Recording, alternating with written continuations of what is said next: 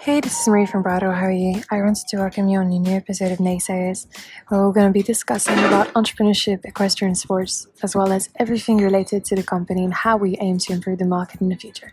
If you want to find out more, feel free to subscribe, follow us on Instagram, and of course, check out our nice catalog of horses. So, take care of yourself. See you soon. Ciao, ciao.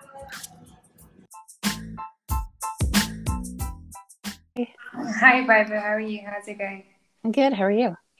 Brilliant, brilliant. Very happy to be doing this. It's been a while. I think we had each other on the phone like two years ago talking about your magazine.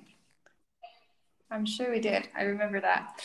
So, how's everything on your side? Um, it's been really busy. There's so many horse shows going on right now, and just a lot happening. Do you go to all like a lot of horse shows then? Yep, I go to um, at least sixty a year. So yeah, that's great. I'm sure the, the American calendar right now must be quite quite active. So um, I'm super happy to be able to have you on this podcast. Um, I'm sure you're not like new to podcasts as you're the host of one yourself. Um, I thought it could be quite good to perhaps start with a little presentation, an overview of who you are, what you do, and what the Plaid Horse also is and represents in the in the landscape of the equestrian American equestrian. Absolutely. Um, I have uh, run the Plaid Horse for eight years. Um, the Plaid Horse is a website, but it's also a community space, and um, everything is based around education at the Plaid Horse. Um, but I believe education should be fun and conversational, and um, and really tie into what people are want to learn, are interested in learning, aren't thinking about, and should be learning. So we have so many projects um, that are kind of aligned with that. As you said, we have a weekly podcast where we have so many professionals from the industry come in and discuss different aspects. So a lot of riders and trainers, but then vets and farriers and vendors and clothing designers. And we try to get people in from all of these careers uh, that people don't necessarily think of when they're growing up in the sport. Um, from what I've heard, I haven't spent a ton of time in Europe, but from what I've heard, um, the Europeans are a little better at um, kind of showing people how many different jobs and how many different careers that there are in the sport besides riding. Um, and a lot of Americans grow up like not not really even knowing what those jobs could be. Um, I view this as a lifelong sport and keeping people um, educated on their options and being part of what's going on are um, are all really important to me. So, kind of, so we have this weekly podcast. We put out nine print issues of the Plaid Horse per year. Um, we have daily articles and social media and um, all of that kind of stuff on very topical things um, that come up. So, results, uh, discussions on on various things, um, just business running and um, trying to be a resource on, on a lot of different fronts. So we have a lot of very basic articles and a lot of opinion pieces. We encourage everyone to get involved and have their voice heard. Um, so we have a lot of content that comes out every day online and on social medias. Um, in addition to that, I am the co-author with Rennie Dyball of a children's book of a middle grade reading reader series called Show Strides.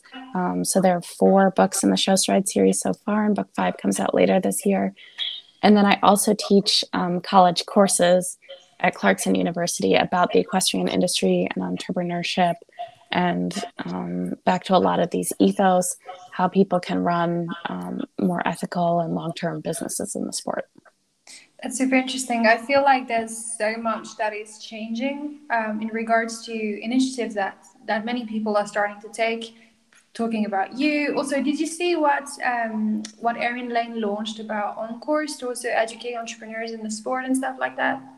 Yep, yep. There are a lot of people doing great work. Um, one of the missions that I have is helping traditional academia understand the horse experience. Um, a lot of college admissions and high school um, counselors don't really almost take seriously how much work goes into the equestrian sport and people who have never been to a barn well the you know the horse just carries you right um, so you know fighting a lot of these stigmas so having um, accredited college courses was a really important part of, of my program for that reason and i think there's so many other great great programs where you can learn so much really good information um, out there. So.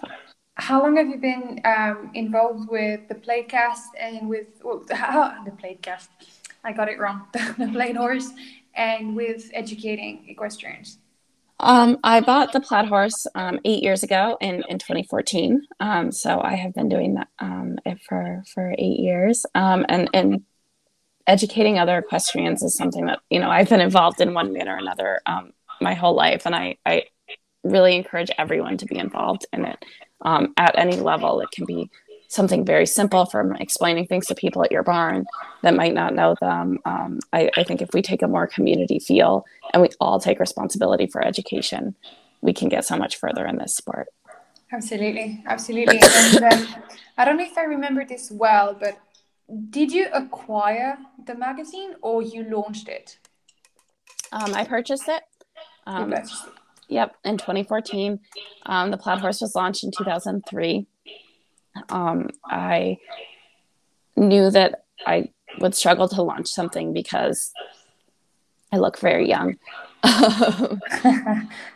and um, I, you know, I I was 25 years old, and I knew that something with a little history would um, really pursue my goals more quickly. Um, I called around. I originally thought about a website. Um, I wasn't even thinking about a print publication. I, I cold called around and asked who would sell what. Um, the plaid, plaid horse ended up being a great fit. Um, I bought it on a mortgage plan, so I paid a down payment and then I paid monthly until it was paid off. Wow, um, that's very easy actually. Yep, and um, and so I was able to to make that work um, for me and it was a very steep, very quick learning curve because um, there really nothing prepares you for having a print magazine come out every five weeks. What would you say is the biggest challenge? Because ultimately, it's a media company. You've created such big impact also with like the importance your Facebook groups have online with equine communities and all sorts of the various aspects that you guys bring to to the, to the industry. What are the biggest challenges that you've faced so far being an equestrian entrepreneur and how did you tackle them i find that topic super interesting i think that the biggest challenge i face today is just literally time i believe in everyone's story and everyone's journey and i want to hear them out and, and help them as i can and um, there's only so much time in the day to to work with so many people and and today's world just has so much communication like we just everyone needs positive reinforcement all the time, which at one level I don't think is a bad thing, but it's not very scalable. Um, so so making sure that everyone feels important, you know, is getting their work on track, checking in with all the writers and all the advertisers and making sure that all our bills are paid and all the bills to us are paid. You know, there's every step has so much communication. And I think I think that's my biggest challenge. Um, the biggest thing I've done to address it is um, I've done a lot of work on myself, like um, reading Brene Brown's books and listening to her stuff, and, and really going through, um, really going through my um, my own like shame, um, and because it used to be like every time we made a mistake, I would beat myself up, or I would have anxieties anxiety about having conversations with people because I was very much like, what if I make a mistake, or what if I make a mistake in this email, or what if I make a mistake in this pitch or this transaction? And it slowed me down so much because we have so many interactions every day and and so many conversations and it slowed me down so much to to beat myself up and to overanalyze and to stress and have all this anxiety about um, about each conversation and each interaction and expecting this perfectionism out of myself. Um, and so really just working with myself to to remember whose opinion matters. Um, I, you know, we get so many Facebook comments on on literally everything, which is wonderful, and I love the people have opinions, and I love discussions, but also like people say pretty horrible things to me about me um, in a lot of different forums, and and really putting the time into myself to say like does their opinion matter to me? Would i ask them for advice? You know would i believe them if they said something positive to me? No like why am i believing the negative? Um, that's really helped me be able to have more productive and and more discussions and, and get more work done in a day. I feel like mental health as an entrepreneur is tremendously important, and people do not realize the level of challenge that we have to deal with, especially especially when it's a business that's run with such ambition, yet not the biggest team in the world. When we're starting without the biggest resources in the world, I identify with a lot of what you say because I started also my company from the grounds up very much. Um, and it's hard. It's hard to scale a business. It's hard to run everything in the right way. And I think that your the, your approach to to being vulnerable here today is very is very um, very inspiring. I also I also like Brene Brown. I read Dare to Lead, and yep. I think it's been one of the biggest mindset shift in my leadership, in my approach to entrepreneurship, and in my understanding of how us women entrepreneurs, women founders, fit in the big picture. Because it's not always about being perfect.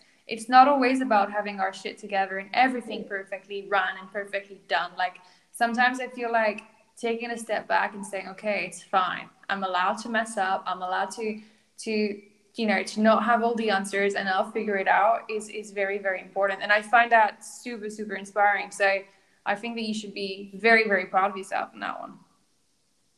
Thank you. And yeah, I hope everyone who hasn't taken the time to to explore some of what Brene Brown has to offer like does because as you said, I mean, I think it's it's the one thing that I've done in the last 10 years that's produced the biggest mind shift, uh, mindset shift for me. It's it's a tricky one. It's a tricky one, especially in our sport, especially in our industry. I feel like also considering that the the mo- modernism that you're bringing with the digital media, the approach of, of how you want things to be portrayed in a certain aspect, the values that you might want your company to represent. It's hard, it's difficult knowing the challenges that we face on a constant basis in the industry. So um, I wonder, you've achieved so many things. What would you say is the vision, the long term vision for your, your media company as well as yourself? um, for the next years to come? Um, I think part of our success has, has been that, you know, in a lot of ways, I, I don't have an overarching vision. Um, I follow with what, you know, what people are looking for and, and the conversations that they want to have. And, um, and I don't, I don't get too stuck on, on any, any one thing, but I, I think the longer I do this, the more I'm just obsessed with, with community. Community is what makes our sport great.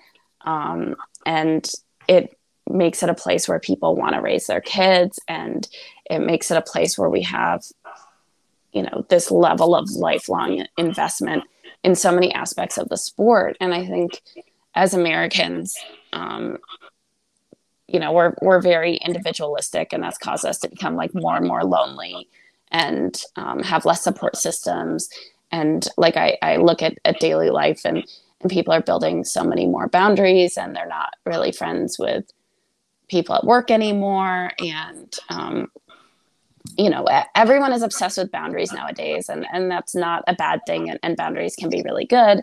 But on, on the flip side like I, I think that they don't leave things open for community and support and taking care of other people and, and going above and beyond. And i think that as long as we are involved in some aspect of making our community stronger and helping people support other people and having horse shows be a place where we are we're building people and growing people and letting people you know ha- make a living. And the more fair business we can do the more our sport will grow and it'll be great business for everyone. Absolutely what is your what is your approach and position upon the new changes that are happening innovation wise? So, for example, um, with how we try to digitize sales, how other people try to digitize data exchange, how some companies like um, Showgrounds Live are digitizing, you know, the, the, the, videos of the show and the lives that may be happening, how Clementine Goutal's work and Lucy Davis work with um, with, with preview yeah. or the competitors jump clear how, how do you position yourself upon innovation in, in the industry what do you think of the overall movement of digitization I, I think it's amazing. Um, I mean, growing up in this sport, um, I mean, every step of digitization has been so good for the sport and opened up the educational possibilities so much. Um, one of the things that hugely attracted to me about being in equine journalism and the plaid horse is that I, growing up, I always had questions and and I couldn't find information. Um, you know, it was like pretty much pre-internet, and I would go to our local library and take out every horse movie and every horse book. And then you know the professionals would tell me that they didn't have time to talk to me or didn't have time to answer my questions. And in hindsight i wonder if they even knew the answers to my questions. Um, and now in today's world like so much information has opened up to people. If you want to learn if i wanted to watch a horse show growing up i had to convince my mom to like drive me to go stand at the ring and either spend the day with me or pick me up and have you know her whole day doing that whereas like I think the live streams have been game changers. Um, you know, YouTube and people getting to post um, so much content. Like, if you truly want to watch the masters at work, it's always better in person. But if that's not viable to you, I mean, I watch so many European shows on live stream um, that I could never make it to with my schedule. And um, I get to watch all the top European riders all the time, even if I just watch their round in the jump off or their winning round or something. Like uh, we're so much more clued into what's happening. And I think it, it creates so much more potential for for everyone from, you know, the backyard breeder who has one or two but can get their their information and their babies out to the right people. Um, all the way to the top riders. And and if you want to learn about how to do this sport better. There has never been a better time, and, and it's because of all this technology. Um, I think a lot of people all the time in this sport, but um, you know, I don't think this is a new generational problem. Um, but I think a lot of people don't take the time to truly learn and truly use the technology to become better. And um, you know, the technology is not a substitute for learning and understanding. The technology is an aid and you need to put in the time and use this incredible resource to learn and understand the sport the best you can. Yeah, yeah, I couldn't agree more. I think it's also a challenge for us as founders, as entrepreneurs, to find a way to communicate effectively the message that we're trying to share and the approach we're trying to bring to the market and its innovation um, in the right context. And I think that the communication sometimes may be the barrier because it's going to take a little while, in my opinion, for everyone to wrap their head around it. But that's fine. We've always been slow at understanding new concepts. And yeah, I, you know, I have so many people angry at me after listening to our podcasts. But um, yeah, the market is slow. It's a slow industry for, you know, um, technology. And I think that there's a huge, very, very big barrier of entry for for new things, new approach. But I think that I think that we're getting there, and I really believe that the show jumping industry is is taking a nice turn. Even though it's a bit slow, it's going to get there. Where do you think the industry will be five to ten years from now? I like to ask this question to people.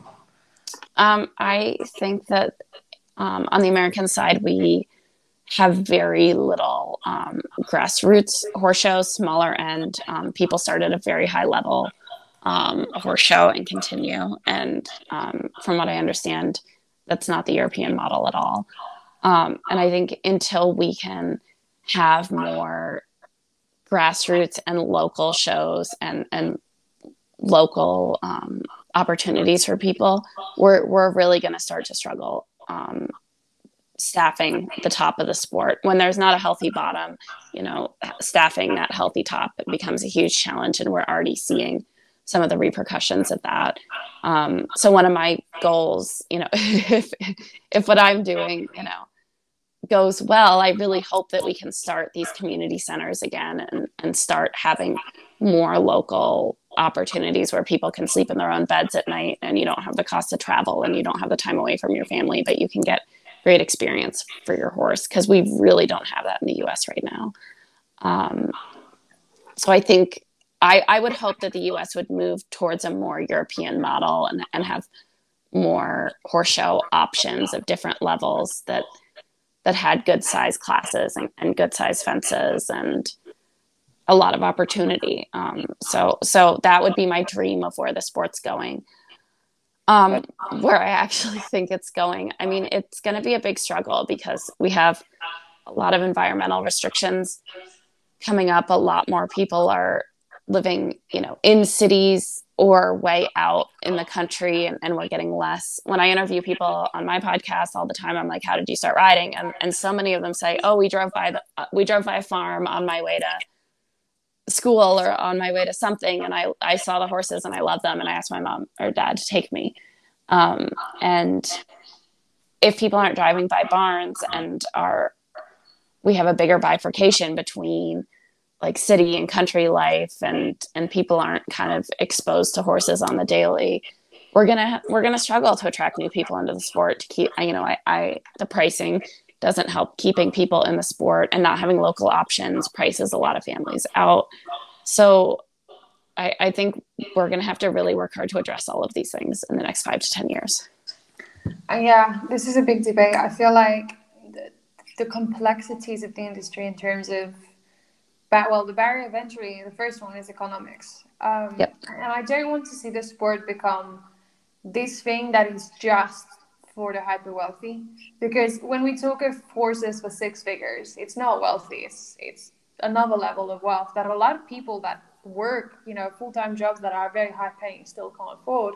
And I think that it's it's a little bit worrying to see where that is going and, and that's something that you know i come from a middle class family and my, my mom had to work very hard to pay you know classes for me when i was a kid um, i come from a horse horse family also my dad is a racehorse trainer but we didn't have like crazy money so that's kind of how i got involved in the sport itself but if i look at it now um, from a perspective in which my family wasn't in the sport, I don't know if I would have become a rider because it is expensive. The barriers of entry are very high. So I think that we'll see what happens with this, but I do feel like the the role that you're playing on your level and the role of everybody that's playing, you know, in opening opportunities in the sport, whether it's to become an entrepreneur in the horse industry or work in a stable or anyone that wants to work with stuff related to horses it still creates opportunity for people that are not necessarily from a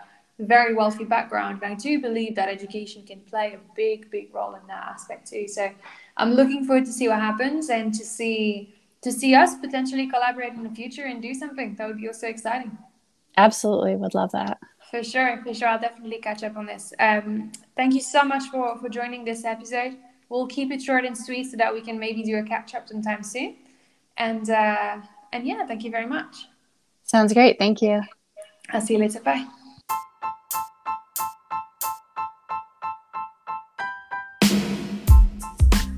Hey, how was that? I hope you found a lot of value and a lot of learnings in this new episode of Naysayers.